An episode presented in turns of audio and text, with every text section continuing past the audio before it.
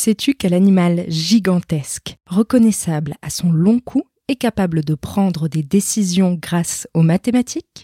Aujourd'hui, on va parler de la girafe dans Bête de science.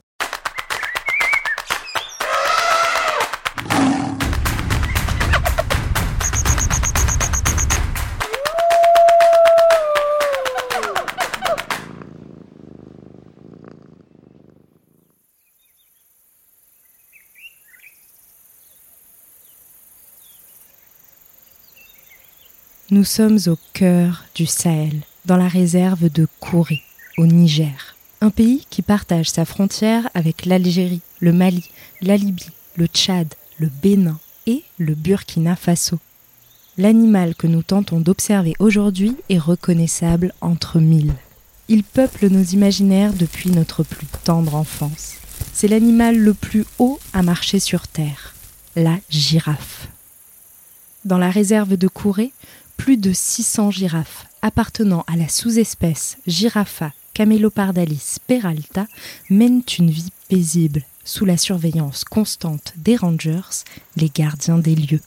C'est l'un d'eux qui nous a conduits jusqu'ici, avec un espoir, celui de nous permettre d'observer les magnifiques girafes sauvages du Niger on associe la girafe à son cou immense, surplombé d'une longue crinière de poils courts et drus. Mais ses longues pattes, qui donnent à sa démarche un air un rien désarticulé, font aussi partie de la panoplie de caractéristiques qui la rendent unique. Il fait très chaud. La tente est longue. Devant nous, le paysage s'étend à perte de vue. La terre ocre est parsemée d'arbres et d'arbustes. Tiens, regarde Au loin, en voici une qui s'avance de sa démarche ample. Elle surplombe la cime des arbres. Elle semble veiller paisiblement sur l'horizon. On peut voir sa sympathique tête, avec ses deux grands yeux noirs frangés de cils, se déplacer au-dessus des cimes des arbres les plus hauts. Et derrière, non loin, l'ensemble du troupeau lui emboîte le pas. En s'approchant un peu, ou à l'aide de jumelles, tu peux observer l'étrange damier qui constelle son pelage. Sur sa peau claire, la girafe arbore des taches brunes aux contours aléatoires. Les motifs varient selon les espèces et même selon les individus et leur sert en quelque sorte de carte d'identité. Comme tu peux le voir, ce n'est pas leur seule utilité. Elle joue également un rôle de camouflage. Grâce à elle, la girafe se fond dans le paysage. Ces tâches leur permettraient aussi de réguler leur température grâce aux vaisseaux sanguins qui les entourent. Et ce peut être bien utile, car la girafe passe de longues heures sous un soleil de plomb. Principale activité de la girafe consiste en effet à se nourrir. Elle peut passer jusqu'à 13 heures par jour à se repaître des feuilles de son arbre favori, l'acacia. Grâce à son cou infini, elle atteint les feuilles les plus tendres qui poussent à la cime de l'arbre et les arrache avec sa longue langue qui se faufile entre les épines. Impressionnant, non? Sa langue peut mesurer jusqu'à 50 cm et elle est bleue. Selon certains scientifiques, cette couleur pourrait protéger la girafe contre les rayons UV. Tu sais, un peu comme la crème que tu appliques l'été pour protéger ta peau du soleil. Même si son allure est bien plus allongée que la nôtre, en réalité, son long cou compte exactement le même nombre de vertèbres, c'est-à-dire d'os, que chez nous, les humains. Ils sont juste beaucoup plus grands, car, tu l'auras compris, chez la girafe, tout est hors norme. C'est à son physique un brin étrange qu'elle doit son nom, Camélopardalis, qui signifie chameau léopard. Et à bien y regarder, il est vrai que sa bouille sympathique au museau allongé ressemble à celle des chameaux. Comme les chevaux, les chèvres ou encore les rhinocéros, la girafe est un ongulé, car ses pattes se terminent par des sabots. Pour distinguer les femelles des mâles, on peut dans un premier temps se fier à leur taille. Les femelles sont les individus les plus petits que tu vois. Elles mesurent en moyenne 4 mètres. Les mâles, quant à eux, peuvent atteindre près de 6 mètres, la taille d'une maison. Oh, et si tu es attentif, il y a même un petit qu'on appelle girafon qui accompagne le groupe. Il est tout près de sa maman. Ne te fie pas à sa démarche maladroite. Il peine encore un peu à utiliser les échasses qui lui font office de pattes. Mais pour en arriver là, il a fait dès sa naissance une chute de près de 2 mètres. En voilà une sacrée entrée en matière. À sa naissance, le girafon est déjà plus grand qu'un humain adulte, avec ses 2 mètres de haut. Et il parvient à tenir debout sur ses longues pattes en moins d'une heure.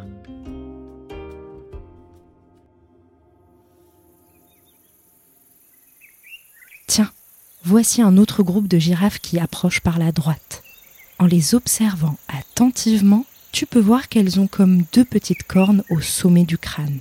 Mais ce ne sont pas tout à fait des cornes, c'est ce que l'on appelle des ossicones, des protubérances crâniennes faites d'os et recouvertes de peau.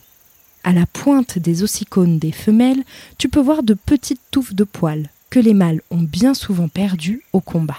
L'ocapi, cousin de la girafe bien plus court sur pattes, en possède aussi. Ah, les voilà qui s'agitent. On dirait qu'elles perçoivent une menace qui nous échappe. Est-ce que tu vois la façon dont tout le groupe se rassemble autour du girafon? Hormis les lions, rares sont les prédateurs à s'attaquer à la girafe. Elle reste toutefois le plus souvent debout, quitte à somnoler à 5 mètres de haut, car il lui serait bien difficile, avec ses longs membres, de parvenir à se relever et à se carapater en vitesse si un prédateur venait à l'attaquer alors qu'elle pique un somme allongé au sol. Malgré cela, la girafe est aujourd'hui une espèce menacée. La girafe de Nubie et la girafe du Soudan sont même en danger critique d'extinction. Les efforts faits pour les protéger, notamment grâce aux réserves telles que celle de Kouré, où nous nous trouvons, connaissent un certain succès. Leur population a augmenté de 20% ces dernières années après une réduction très forte. Mais il est important de poursuivre les efforts pour la préserver et apprendre à mieux la connaître car même si la girafe a toujours fasciné, elle a été très peu étudiée par les scientifiques, qui rattrapent leur retard depuis une vingtaine d'années. Alors, que se cache-t-il dans le cerveau de cet animal emblématique? Pour le découvrir, nous quittons le Niger, pour l'Europe, et plus précisément pour Barcelone, la capitale de la Catalogne. Des chercheurs de l'Université de Barcelone, en Espagne, et de l'Institut Max Planck, en Allemagne, se sont penchés sur la question de l'intelligence de la girafe. Lors d'une étude menée sur quatre girafes vivant aux eaux de Barcelone, ils se sont demandé si elles étaient capables de prendre des décisions en se basant sur des calculs mathématiques. Oui, oui, tu as bien entendu. Pour ce faire, ils ont présenté à chacune des girafes du zoo deux boîtes. L'une contenant un aliment qu'elles adorent, la carotte, l'autre un aliment qu'elles aiment beaucoup moins, la courgette. Et oui, nos chères girafes ont leurs propres exigences culinaires. À chaque exercice, un scientifique plonge chacune de ses mains dans le bac à carottes et dans le bac à courgettes en même temps. Après avoir saisi un bout de chaque, il présente ses poings fermés à la girafe, qui doit, en la touchant du bout de son museau, choisir la main qui, selon elle, renferme son aliment favori. Les girafes apprennent très vite à choisir la bonne main, celle qui cache les délicieuses carottes. Mais là où l'expérience se corse, c'est lorsque les deux bacs sont remplis d'un mélange de carottes et de courgettes. Comment choisir la bonne main, celle qui abritera à coup sûr une carotte? Eh bien, pour choisir, les chercheurs se sont aperçus que la girafe fonctionne comme nous. Elle arrive à évaluer la quantité de carottes dans chacun des bacs et à choisir la main qui a plongé dans le bac qui en contient le plus. Elle augmente ainsi sa probabilité de tomber sur une carotte. C'est un peu comme toi quand tu veux choisir un paquet de bonbons. Tes bonbons favoris sont mélangés à plein d'autres bonbons. Alors, pour être sûr d'avoir le plus de bonbons que tu aimes, tu compares les paquets et tu essayes d'évaluer lequel contient le plus de tes bonbons favoris. C'est ce que l'on appelle une évaluation statistique. Tu n'as en fait qu'une partie de l'information qu'il te faudrait pour prendre ta décision, car tu ne peux pas savoir combien de tes bonbons préférés il y a exactement dans chaque paquet. Mais à partir d'une information partielle, à savoir le nombre de bonbons que tu parviens à apercevoir à travers le sachet, tu choisis celui qui te semble en contenir le plus. Tu fais un choix mathématique en te basant sur ce que l'on nomme une fréquence relative. Eh bien, la girafe fonctionne exactement de la même façon, sauf que son plaisir à elle, euh, c'est les carottes. Elle choisit donc la main qui a plongé, selon elle, dans le bac qui en contient potentiellement le plus. Incroyable, n'est-ce pas? Cette faculté à prendre une décision sur la base d'une évaluation statistique n'a jusqu'alors été démontrée que chez les grands singes, les macaques et le kea, un petit perroquet des montagnes néo-zélandaises. Et la girafe ayant un petit cerveau par rapport à sa taille, ça a été une véritable surprise pour les scientifiques. Mais les marques de son intelligence ne s'arrêtent pas là. Cette même équipe de chercheurs a démontré que la girafe peut se faire une représentation mentale des objets, même après qu'ils ont été cachés. Les girafes vivent par ailleurs dans des sociétés complexes où chacune a un rôle à jouer. Elles bénéficient même de ce que l'on nomme l'effet grand-mère. Les femelles âgées transmettent leur savoir et leur expérience aux plus jeunes. C'est un phénomène que l'on retrouve chez les éléphants ou encore chez les humains. Allez, on récapitule. La girafe est un mammifère vivant dans la savane africaine. Herbivore, elle raffole des feuilles d'acacia qu'elle parvient à atteindre grâce à son cou vertigineux et sa longue langue bleue. Sociable, la girafe vit en groupe et arpente la savane en quête de nourriture, car elle peut manger jusqu'à 13 heures par jour.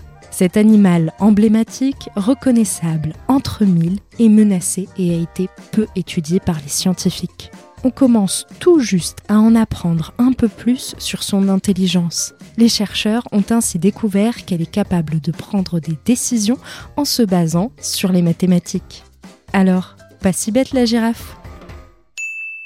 Merci d'avoir suivi cet épisode de Bête de Science. Si ce podcast te plaît, tu peux t'abonner pour découvrir de nouveaux épisodes toutes les deux semaines et en apprendre toujours plus sur l'intelligence fascinante des animaux. Si tu nous suis sur Spotify ou Apple Podcast, tu peux même nous laisser 5 étoiles pour nous dire qu'on a fait du bon travail ou nous laisser un commentaire si tu veux qu'on parle d'une bestiole en particulier. À bientôt jeune aventurière et jeune aventurier.